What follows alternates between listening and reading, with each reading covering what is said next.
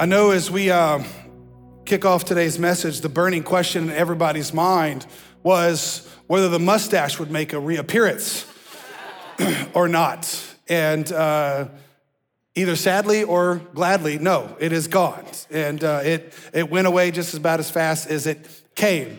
And uh, you don't have to clap for that. Come on. You don't have, I mean, there's no point in all that. Um, no, I understand. But what was funny is uh, obviously the response to that. And if you have no idea what I'm talking about, then I must ask you a question. See what I did there? All right. Last week in, in, in our messages, I came out wearing a mustache, talking about how all of us can't treat truth subjectively. Like it is objective. There is right, there is wrong, and we need people to help us to see that because we can't see ourselves correctly. But the funny thing was, like I said, I got such a visceral response from people regarding the stash. Um, and overwhelmingly the majority was like no take it away. It looks ridiculous. And uh, you know you know you look creepy. But there was one demographic of people that were like yes keep it. It's awesome. It's so you. One of my really good friends here said it's so texas because if you don't know, I'm from Texas originally. And, and that demographic of people were males in between the ages of about 14 ish to late 30s, right? You know, bumping up to that age range. Overwhelmingly, we're like, keep it. Yes, it's awesome. We love it. And I said, well, I'm not married to any of y'all. And so, um, and my, my standard response was maybe one day when my face is not, you know, round like a bowling ball, then I'll try it again. Um, so maybe, you know, who knows? Who knows? It's all but you can go back and watch that message, and you go to our website, the mustache will just jump out at you, all right? But if you got a Bible today, what we're gonna talk about is in Luke chapter 2, all right? Luke chapter 2. And as always, if you don't have a Bible, we have it here on the screen. And what I wanna talk about today is we're coming to the end of this season of what we call Abide 21 days of prayer, fasting, and worship. Uh, we are now seven days left, seven days remaining. And again, if you're new and you haven't been a part of this at all, uh, it's totally fine. We've been praying and fasting and doing, you know, kind of fasting is taking things out. And two primarily things we've said some type of food component, either fasting from all solid foods or a meal a day or sugar or something. And I've heard all kinds of things that people are fasting from anything from all food to sweet tea, right? I mean, just kind of coffee, all kinds of stuff. Um, and that's been great. And then the other thing we've asked people to fast from is social media, all social media, like literally take all your apps off the phone and all that kind of stuff because we want to take this time and really dedicate it to God. Really say, God, we're, we're trying to block out all distractions. We want to abide in you. As we said, um, as we kick this series off, our one aim is to abide.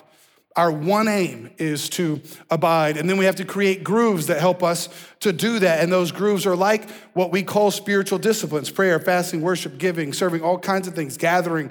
And so those grooves are what keep us focused. They what rifle us in on this one aim to abide. So we want to hit the bullseye. And so, again, if you're new to that, you can jump in. It doesn't have to be 21 days, uh, it can just be seven days. You, you don't have to, you know, wait till next year and, and maybe God will speak to you today and say, you know, for the next seven days, you're gonna jump in to this with us. And, and those of us who have been in it now for two weeks, we are excited because we can see the end zone, right? Like we can see the finish line, the light at the end of the tunnel. This is right when you're like, well, this is not so bad. I'm still not so sure about it. Or if I even like you as a pastor, but this has been good. And, and the point, again, is not just to have a religious experience but the point is, we, we take all these things out so that we can feast on the Word of God, which is why we put together this Abide Guide. And again, that's on our website or on our app. And, and we want you to dig into the Word. We want you to reap the Word, and we want you to feast on that. And so, what we're going to talk about in Luke chapter 2 is a, a similar practice that the Jewish people had and in this story, and you may have heard this story before, it is one that, you know, if you've been around church, you're probably familiar with. But I want to approach this story in a little bit different. I mean, I'll tell you, you know, physically exactly what happened, but kind of use it also symbolically to pull out some principles for us to see how Jesus acted and lived in this story. Because here's my hope for us my hope is that we didn't we don't do these 21 days and then we leave the same as we did coming into it. I want us to re-enter well. I want us to re enter into our old life well or re entering things back into our life that we took out, like food, like coffee, like social media. As we uh, face this, you know, last turn, if you will, this last week, we need to think about okay, how do I come out of this in a way where I don't just go back to my old grooves? Where I don't just go back to my old habits, where I don't just go back to my old ways. I want to come out of this different. And we're going to look at this story in Luke chapter 2 again to see how Jesus acted during a similar time and after he came out of a season of fasting and this festival that they celebrated. So, Luke chapter 2, verses 41 through 52, it is this, and I'll read part of it and then I'll stop and we'll chat, all right? Verse 41, it says, Now his parents went to Jerusalem every year at the feast of the Passover. So, Uh, I'll talk about feast, but I thought it was appropriate since we're talking about fasting. Let's talk about feasting. Really great timing, right? And when he was 12 years old, they went up according to custom. That's huge. They had a practice, they had a groove, they had a habit. And when the feast was ended, as they were returning, the boy Jesus stayed behind in Jerusalem. Continuing on, his parents did not know it. But supposing him to be in the group, they went a day's journey. And, and then they began to search for him among their relatives and acquaintances. And when they did not find him, they returned to Jerusalem searching for him. So let's stop and chat for a minute. So, again, this festival happened every year, and it was a seven day festival. The Jewish people had many festivals that they would celebrate and uh, commemorate every year where they would travel back to Jerusalem and remember certain things or celebrate certain things. And this one was the big one. This is one that's called the Feast of Passover or the Festival of Passover. And the, and the point was not so much when it comes to feasting, like they were just gorging on all food, because it had a, a, a, a histor- historical connection that, that was to mean something to them now.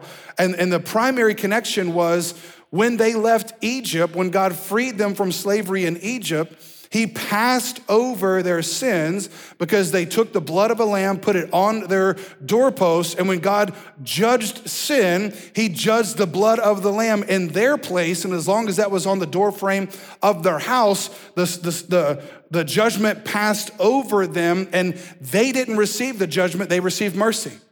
And then that night, they would head out of Egypt. Again, a, a rather famous story, very integral to the entire storyline of the Bible on the Exodus. There's an entire book about it when they leave Egypt. But there was one particular thing that also happened during that time because they were in such a hurry, they didn't have time to let the bread rise. And so they left, and now in this seven day festival, they would kick it off with a meal. It's called the Passover supper or the Passover Seder. And they would have a meal, they would eat fish and other things. But one thing they would not eat is bread with leaven in it. They would not eat, you know, what we would think like a loaf of bread. It was more like a cracker, pretty flat, you know, um, I mean, just, you know, not this idea of bread that we think of. And the reason being is because it reminded them that they were in a hurry to get out of Egypt. And this is what I want us to see about why God had them celebrate this every year. One of the things is not only reminding them of their salvation, that God, you know, had passed over their sins, but what was stark to me in this idea of eating unleavened bread is every year they would come together for seven days and slow down and remind themselves that they're no longer in a hurry remind themselves that they can have peace now. They have shalom. They can rest in who God is because God had saved them, God had forgiven them, He had passed over. And so it was a time where they would slow down, they would come together, they would celebrate the goodness of God, the salvation that God had given them, and then it would be a reminder we're not in a hurry anymore. We don't have, we're not running anymore. We are resting now. And so that's the festival. But something happened after the end of this one, which you've already seen. At the end of the festival, Jesus decides to stay in Jerusalem in the temple, and his parents and family all decide to leave. Think of Home Alone. That's what happens.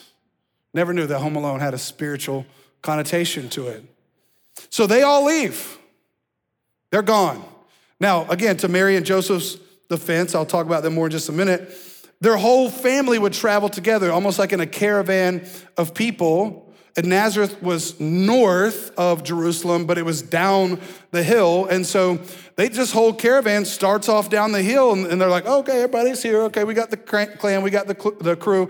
And they go an entire day, an entire day, and don't even know that Jesus is with them or not. A day. Now, those of us who are parents, or those of us maybe who are not, but you've been responsible for people before, can you imagine going a day and missing somebody? A day. And not only were they missing their kid, they were missing the kid. Not the karate kid, the kingdom kid, the king kid the kid who was a king. They are missing the kid of all creation. Think that's gonna create some panic in them? I mean, imagine standing before God on that one.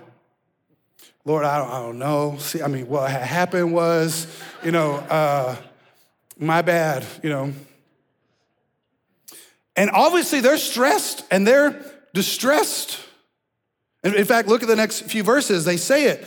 It says, And his mother said to him, Son, why have you treated us so? Behold, your father and I have been searching for you in great distress. Again, it is very stressful to lose your own child. I don't know if you've had that experience before. I've had those moments of, you know, minutes that felt like a day. We're like, where is my kid? But look at Jesus' response, verse 49. And he said to them, why were you looking for me? Now imagine that. Imagine your kid saying that to you. You're like, boy, what? But this is Jesus. Now, Jesus isn't being snarky. Jesus isn't being sinful here, because we know that he was without sin. He is being serious, though. Because look at his next statement Did you not know that I must be in my Father's house. Didn't you know? And here's where I want to kind of zero in on something.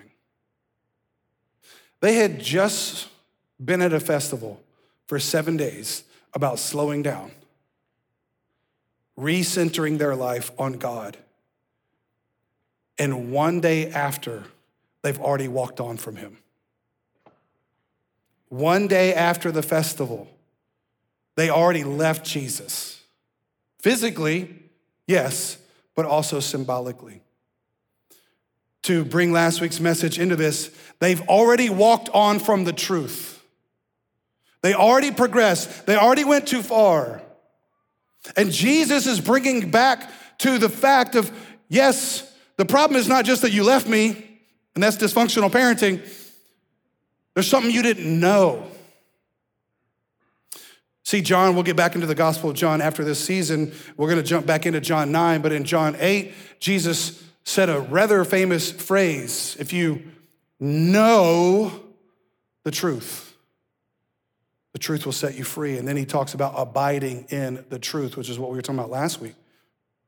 And so, what I want to connect here for you is it had only been one day and they'd walked on from truth and there was something they didn't know. And Jesus is reminding them they need to know. And it has to do with remaining in the presence of the Father, abiding in. See, it says Jesus was in the temple. And yes, the temple was a temple was a physical place. The foundation of it still exists in Jerusalem today. But we know from an Old Testament, New Testament perspective that the temple was never about a place, it was always about a person. That's where you went to meet with God. But when Jesus came, he reorients that. Now it's not about a place, but it is always about connecting with the person. And Paul actually even says, We are the temple now. We are the ones who houses the presence of God, which was always the point. So we're not trying to get back to something the way it used to be. And this is a big lesson for us, not only as we think about re entering after these 21 days, but think about another you know, delineation of time between you know, Old Testament, New Testament. I've joked about this before Christ, also before COVID, a different BC. And there's a lot of people that are trying to go back. I just wanted to get back to normal. Yeah, because things were so awesome before COVID. It's not about getting back to normal. But it is about incorporating what has happened into our new normal. It's about coming out of it different. It's about knowing something that we didn't know before. It's about abiding in something that maybe we weren't abiding in before. It's about remaining in something that we were missing before. And now that we've had this experience, we don't want to re enter unchanged, and then go one day and all the anxieties back. And go one day and all the distress is back. Which again, the moment, watch me, when you walk away from truth, that's what happens. When we walk away from truth, it creates distress, it creates anxiety, it creates an unsettledness. And Jesus is saying to his parents, again, not being snarky, but what he's saying is, I just wasn't ready to re enter yet. And Jesus was hanging out in the temple, but again, it's not about the temple because the temple signified the teaching. And there's so many of us who have supposed that Jesus was with us, but, but we left him and we didn't even notice. Why? Because Jesus is hanging back in the teaching. Jesus is hanging back in the truth. Where is Jesus sitting? He's sitting in the truth because he is the Word, right? That's what John says. In the beginning was the Word, and the Word was with God, and the Word was God. Greek logos, the, the thing behind all the things. Why do you think the Bible uses that word to describe Jesus as Word? Because teaching is made up of what? Words. And here's my fear for a lot of us we'll come out of this season and we'll re enter and we'll walk on and we will suppose that Jesus is with us. We'll suppose that he's with us. We'll lie to ourselves that he's with us. And he's back at the word. He's back at the place with his father. What if after the 21 days, God comes to you and he says, You know what? I need you to give me one more day. I need one more day. Not 21, 22. This is right when you're like, Pastor, don't even put that thought in my head. This, mm. Already got plans for Golden Corral next Sunday. I got plans for an all you can eat buffet. Jimmy's gonna be there. I got plans, Pat. Don't you do that. I'm going back. But what if God says, No, I need you to hang with me one more day? Why? Because you're not ready to go back.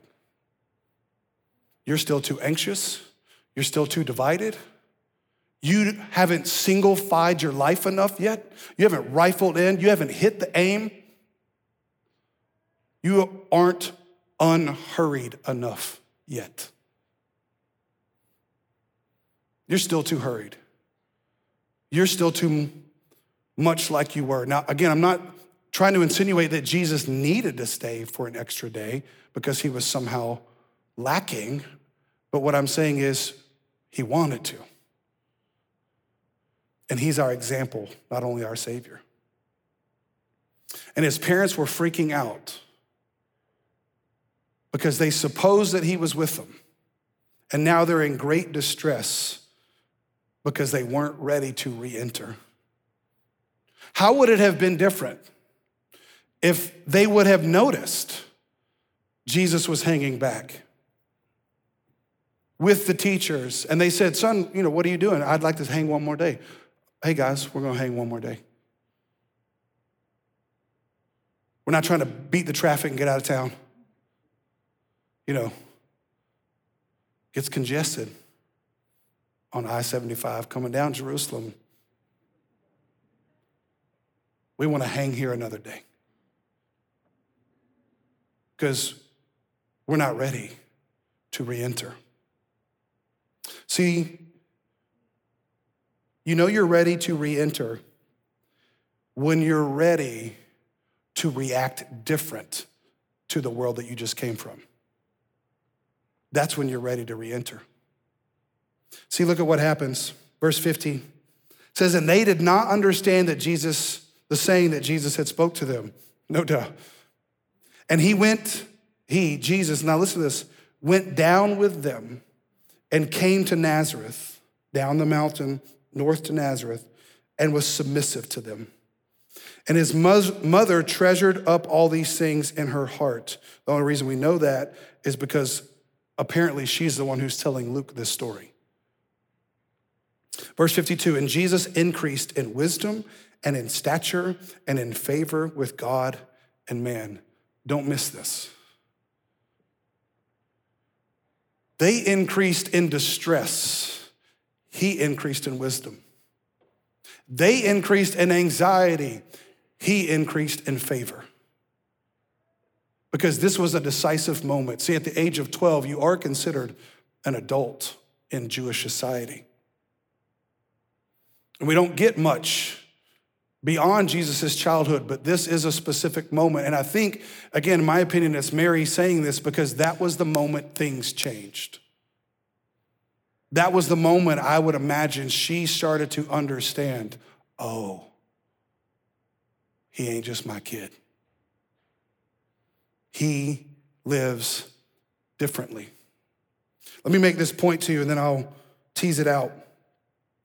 Jesus was not controlled by them but he remained connected to them.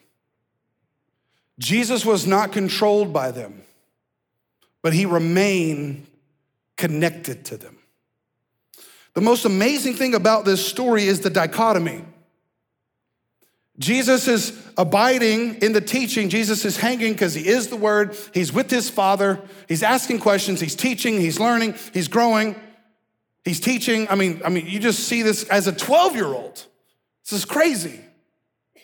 And they go on supposing that Jesus is with them. They come back all anxious, and Jesus is all peaceful. He's like, What y'all worried about? Why are you looking for me? He wasn't controlled by their chaos. He wasn't, watch this, he wasn't defined by their dysfunction. And I would just like to submit to you if you lose your child for a day, you're dysfunctional.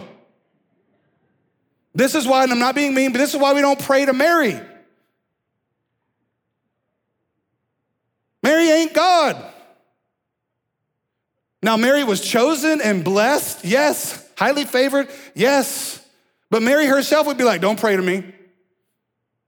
Which I just think it's kind of funny. And again, probably she told this, but I would also think in her flesh, she would be like, 33 years I nailed this.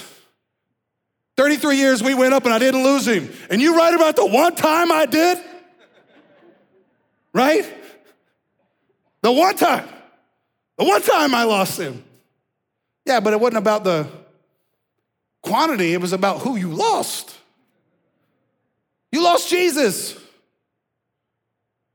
But again, on the flip side, I think the reason why she included it is because she wanted us to know how severe it is to lose Jesus. Jesus wasn't defined by that dysfunction in his family. Jesus wasn't controlled by their chaos that they created. But he remained connected to them. The text says he was submissive to them. Other translations say he was obedient to them. So he was obedient to the Father first, That's where his peace, that's where his presence, that's where his calmness, that's where his definition of who he was came from. He wasn't defined by his feelings, he was defined by his father. But he didn't disconnect from his family. I've said this before, but my major in college and undergrad was communications. My minor was psychology. And psychology is the study of the mind, and you understand communication. And I thought this is great for ministry because I'm going to be communicating to people with messed up minds, which is you. And so, psychology is great um, because psychology, you know, helps us understand things about human behavior and why we do the things that we do. And I'm not saying I'm down with all psychology; some of it's whack and crazy. But what was interesting to me, fascinating to me, is as I studied it, it gave such insight. And I love sociology, study of groups, and anthropology, study of cultures and people groups. And so I, I just kind of wig out on that stuff because it helps me understand humans and why we do what it is that we do. And one of the systems of thought that I became very interested in over the last few years is one that's called family systems theory. And again, I'm not trying to baptize everything about it, but there's something about it that was very intriguing to me that I'm trying to point out here. And, and there's a term in that that's called a self differentiated person. And a self differentiated person is this there's two aspects to it. One, a self differentiated person is not defined by their own feelings.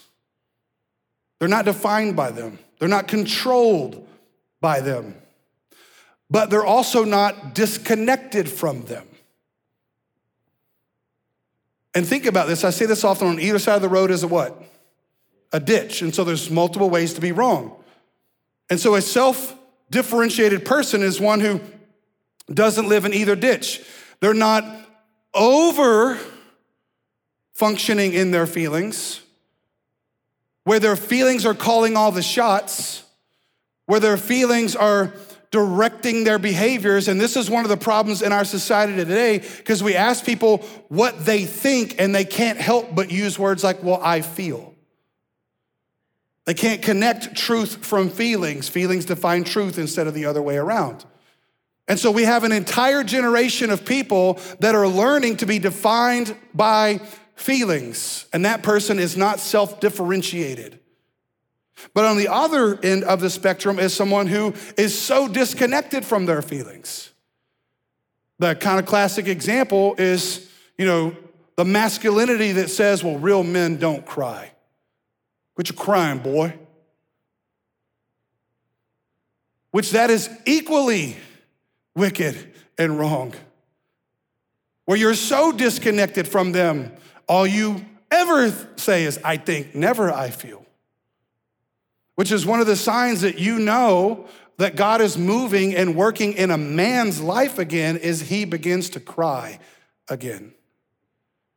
Because we cry as boys, but we're told not to as men, which is insane. The shortest verse in the Bible, you know it Jesus wept. He was a man, he had feelings. Oh, oh, feelings. But watch this. He wasn't controlled by them, but he wasn't disconnected from them. There's a second part, the family systems theory of self differentiation. It's not your feelings, but it's the feelings of your family or the predominant social group you're around, which can include friends, but obviously for all of us, it starts in families. And the same thing happens. We over identify with our family's feelings of us, which this is when we get into people pleasing. If they're not happy with us, we're not happy. If they're not proud of us, we are ruined. Or we disconnect from our family's feelings to the point where it also becomes unhealthy, and we have the mentality of, I'm shaking the dust off my this town. Get me out of this place and these people. We say things like, I will never turn out like my father. And then you do. Because as Pete Scazzero says, Jesus may be in your heart, but your grandfather or your father is in your bones, even if you didn't know the man. So you can overfunction in your feelings or other people's feelings, or you can underfunction in your feelings or in others' feelings. And what I'm trying to point out to you is this we're only ready to re enter when we don't do either of those. See, Jesus was ready to re enter life because he was defined by his Father, but he didn't disconnect from his family. He was defined by his Father. He wasn't defined by his family or his mother's or father's feelings about him. They are freaking out. And he was like, Why are you looking for me? Cool as a cucumber, right? But he wasn't rude to them. He didn't snap at them. He submitted to them. You see what I'm saying? Jesus was healthy, and that's our goal. And so, what I'm talking about when I'm talking about re entering the world, what I'm saying is the reason of this 21 days of prayer and fasting is it helps us reorient our appetites. It helps us reorient our relationships with things and with others. You know, we take food out for these 21 days. And, I'll just be real straight with you. Some of y'all didn't take out enough because you were over functioning in food. Like, I can't give that up. Ding, ding, ding, ding, ding, ding, ding. Unhealthy. Let me give you a quote. I read this in our Thursday night gathering, but not in our Sunday gatherings. But I wanted to because it's so good. I read it last week, but I brought it back into this week by a guy named Jim Wilder. Listen to this, he's talking about food. He says, Many of us have a habit of bonding with the food itself instead of the one who provided the food or the person who prepared it. Bonding with food, listen to this, leads to food addictions and unhealthy eating habits. When we bond with the food, we do not build our attachment, now listen to this, with others at the table and God who provided the meal. For food to act as a bonding agent, listen to this, we need good teaching. You need good teaching and training in the community. Learning how to use food and drink to build our love for each other should be a part of every church's discipleship program. Yes and amen. Yes. Which is why we have small groups community groups, where it's communities of people meeting together, building community, and living in the community. And our mission of our community groups is very simple. It comes just out of the mission of our church. You know, our mission is to grow people. Gospel relationships, obedience, work. So, what happens in a group is through relationships, we want to encourage obedience to the word, there's the O, and good works, there's the W, in the world. Very simple. But obedience to the word and good works in the world doesn't happen outside of relationship. So, this is why sometimes the most spiritual thing we can do as a group is have a meal together. The most spiritual thing we can do is fellowship with each other. Because what it does is it shows us that food is not the point. The attachment to the people and to God behind it is the point. And the reason why we take 21 days to pray and fast because it's supposed to reset our relationship with food. Because a lot of us, myself included, prior to this, we live to eat instead of eating to live. And so eating becomes a form of idolatry. And again, we even called it comfort food. When I'm in my feelings. I need some comfort food. I've told you this, for me, it's Rocky Road, baby. All kinds of good meat and food, and mm, yes, amen. But this season is intended to reorient my appetite, which is funny because I've been joking about this you know, I'm not eating food. I'm drinking mostly protein shakes, mostly liquid, but occasionally I have some fruits and vegetables, eat some carrots with some hummus. And I was telling Lindsay, my wife, the other day, I'm like, I have never looked forward to carrots and hummus more in my life. Because growing up in Texas, we didn't have hummus. What the heck is hummus? We had hummers, hummus, chickpeas. What is that? Some other kind of yard bird? What is that? Wasn't until I got older and eating more Mediterranean style stuff, and I like it, but I mean, I'll open up my fridge, and when I'm normally just eating, I'm looking for anything but carrots and hummus. Bell peppers, a bell pepper has never looked so great in my life. And I don't even like them. I mean, during regular seasons of, of feasting and eating, you know, there's normally like turkey lunch meat or ham lunch meat in our fridge, and I won't ever really eat it. But you go 14 days without it, and you look at that, and you're like, I will stomp a mud hole in that stuff right now. And if you don't know how to stomp a mud hole in something, ask a redneck, they'll tell you, all right. Why? Because my relationship with it is changing.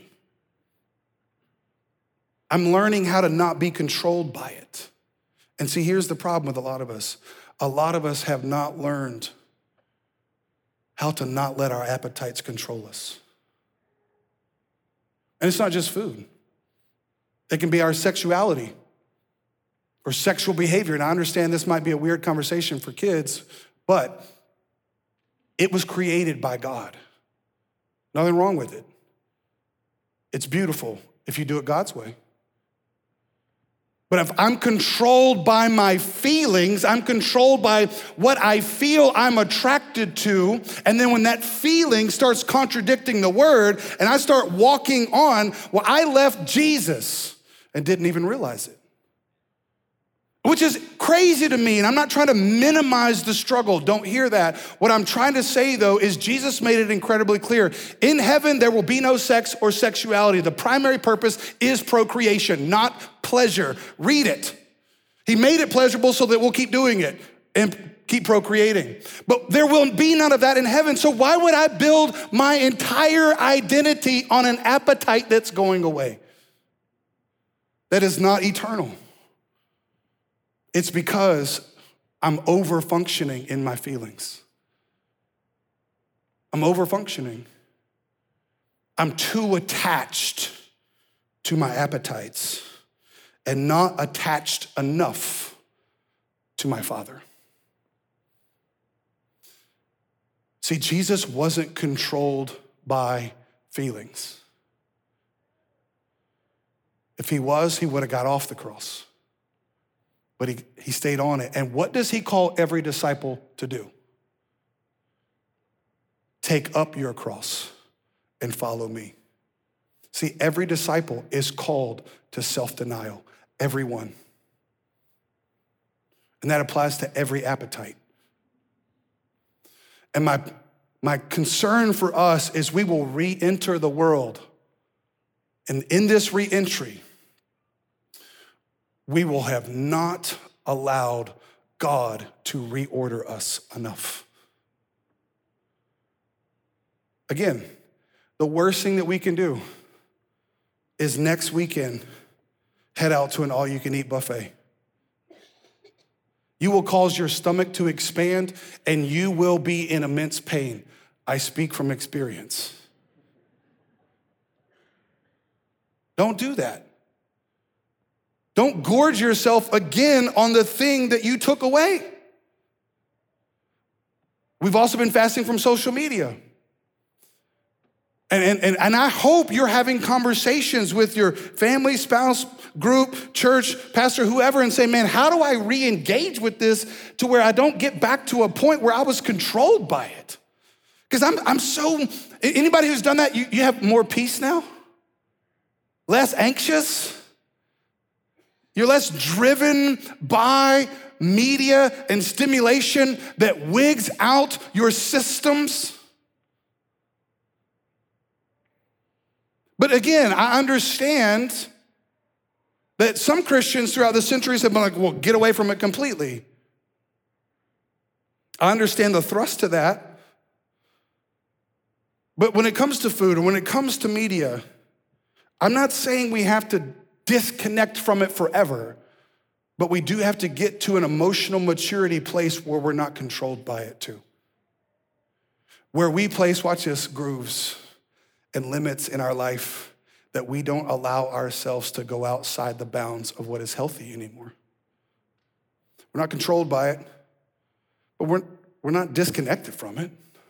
I'm not letting my family control me and their opinions of me, but I don't have to remain disconnected from them.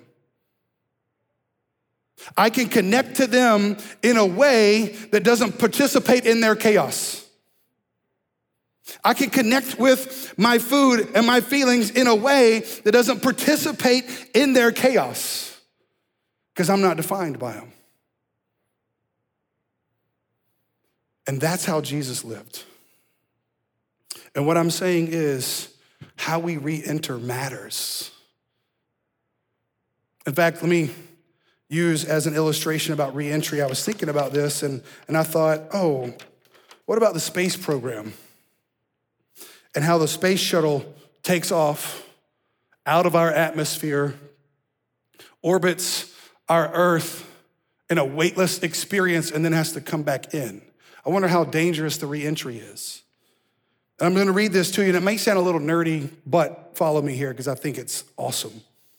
It says a space shuttle is both a lifeboat and a death trap. Every launch is a potential explosion, every orbit a flight through a shooting gallery. But the real hazard has always been on the way down the reentry. The shuttle, now listen to this the shuttle must hit the upper atmosphere at exactly the right angle, and it only gets one chance. The pilot has control, but most of the decisions are taken by onboard computers. An hour before landing, and practically one fifth of the way around the globe, the shuttle must fire its rocket engines, listen to this, to slow itself down as it drops towards Earth.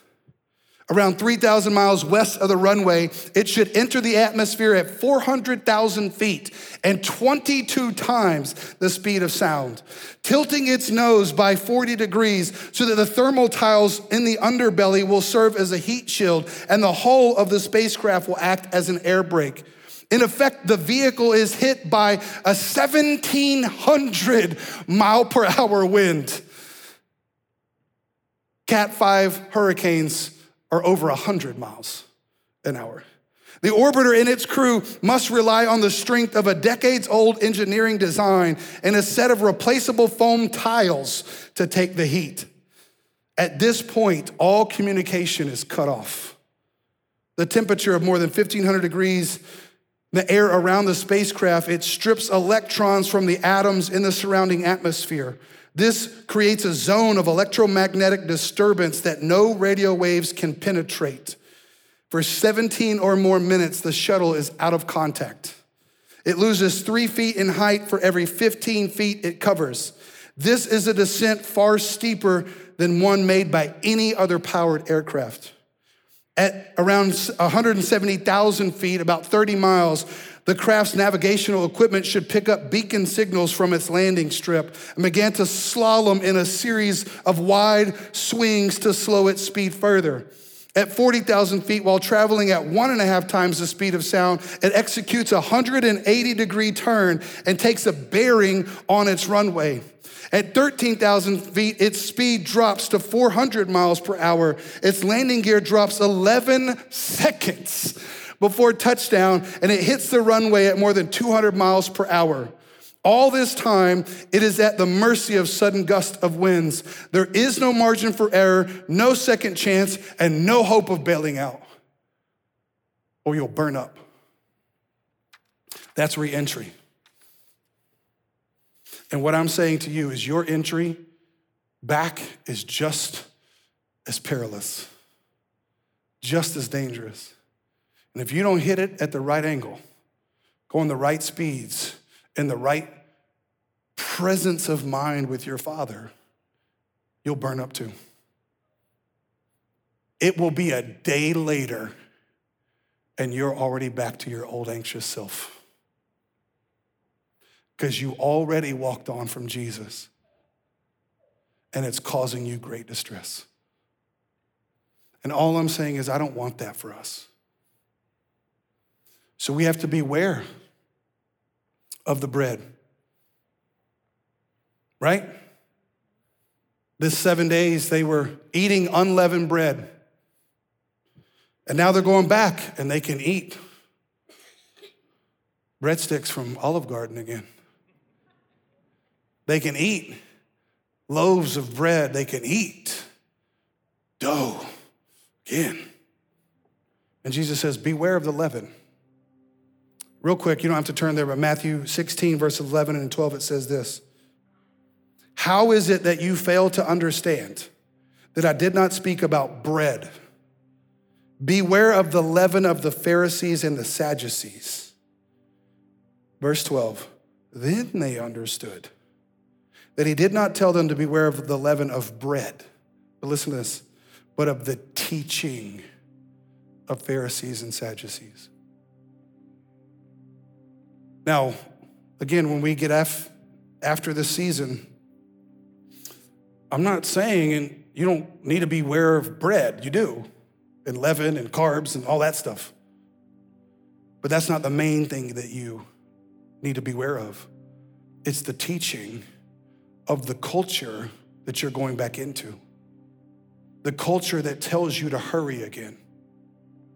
The culture that tells you to get ahead again the culture that tells you to go on ahead from truth again. The culture that tells you live by your feelings and your appetites. They are who you are. And here's what I found fascinating leaven is yeast. I've got the definition of it here on the screen, and then we're done. Leaven is yeast. Now, listen to this a culture which grows in dough. Those of you who made home bread, homemade bread before, you know what I'm talking about because you got to keep yeast alive. You got to feed it because it consumes things. And then you put it in the dough and it makes it rise, right? It's beautiful, it's awesome. But Jesus is making a bigger point. This yeast is this. Look at the other definition pretense or hypocritical teaching, false teaching. That's what Jesus is saying. Church, we're going back into a culture that does not honor your father, that will honor feelings above your father. And you and I have to learn how to live in that culture, watch this, in a way to where that culture doesn't live in us. Because that culture can grow in this dough. And if it grows in me in such a way that it makes me burn up,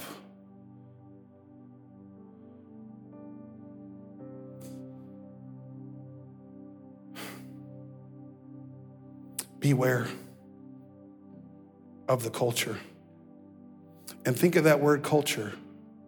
The root word is cult. We need to awaken to the idea that our culture around us is a cult. We think of cults as like crazy people who live in compounds. I'm not saying they're not, I'm just saying that's not all. Culture, a cult is simply a group of people that reinforce a belief system and the behaviors that go with it. And if the cult of the world is raising in us, rising in us, then we need to beware. And we're not ready for reentry because we'll burn up. So maybe you need to spend some more time with your father and say, Father, I don't want to be defined by my feelings. Want to be defined by your word. Let's pray. Father, I thank you for your grace. You do love us but you love us in truth. Grace and truth. And you're full of both. So, grace is not a license to be driven by feelings, but grace is the power to live into the truth. And so, God, I pray right now for anybody who doesn't know, like Jesus said, you don't know the Father. God, I pray right now you'd save them. Open up their eyes to the truth about who you are. No one looking around or talking here as we close. If you've never trusted in Jesus, you can pray with me. You don't have to do it out loud, but it goes like this.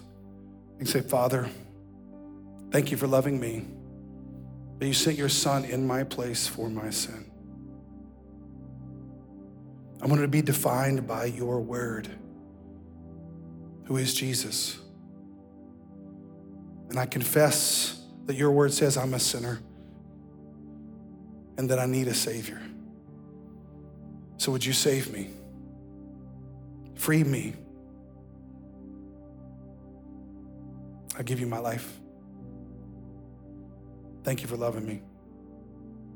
Again, nobody looking around or talking. If you've never publicly professed what you just prayed, then this is simply an easy way to do that. Ultimately, baptism is the public profession. But we just want to know who you are so we can help you, give you a gift. And so if you just prayed to profess Christ and you're in one of our physical locations, would you just simply lift up your hand so we can see you? Thank you. We got men and women going to walk around, give you a gift, and when they do, you can put it down. Thank you. It's awesome. And then those of us who have trusted in Jesus. Listen, I know it is a struggle. I am human too. It is a struggle to not live in your feelings of what your appetites inside of you say to do. And God is gracious with you. He is patient with you. He will help you. But you have to remain in Him. You can't walk on from Him. And so, if you're anything like me, in some ways, I'm scared to death to eat again because I know me. But I don't want to re enter this time and burn up like I have in the past. And so, we're just going to ask God to give us the grace to. Father, would you give us the grace to re enter well? to help us be like Jesus, who wasn't controlled by, but wasn't disconnected from. He was the healthiest person who's ever lived. And the beauty of that is through your spirit, you can empower us to walk like he walked. And so, God, would you help us to not be controlled by our feelings as we re enter and eat certain things again and engage in certain things again? God, help us to see what is sinful and what is not, what is too much and what is outside your word. God, we don't want to be controlled by our feelings, but we don't want to be disconnected from them. We don't be controlled by the feelings of others, but we don't want to be disconnected from them. So, would you help us? We ask this in Jesus' name.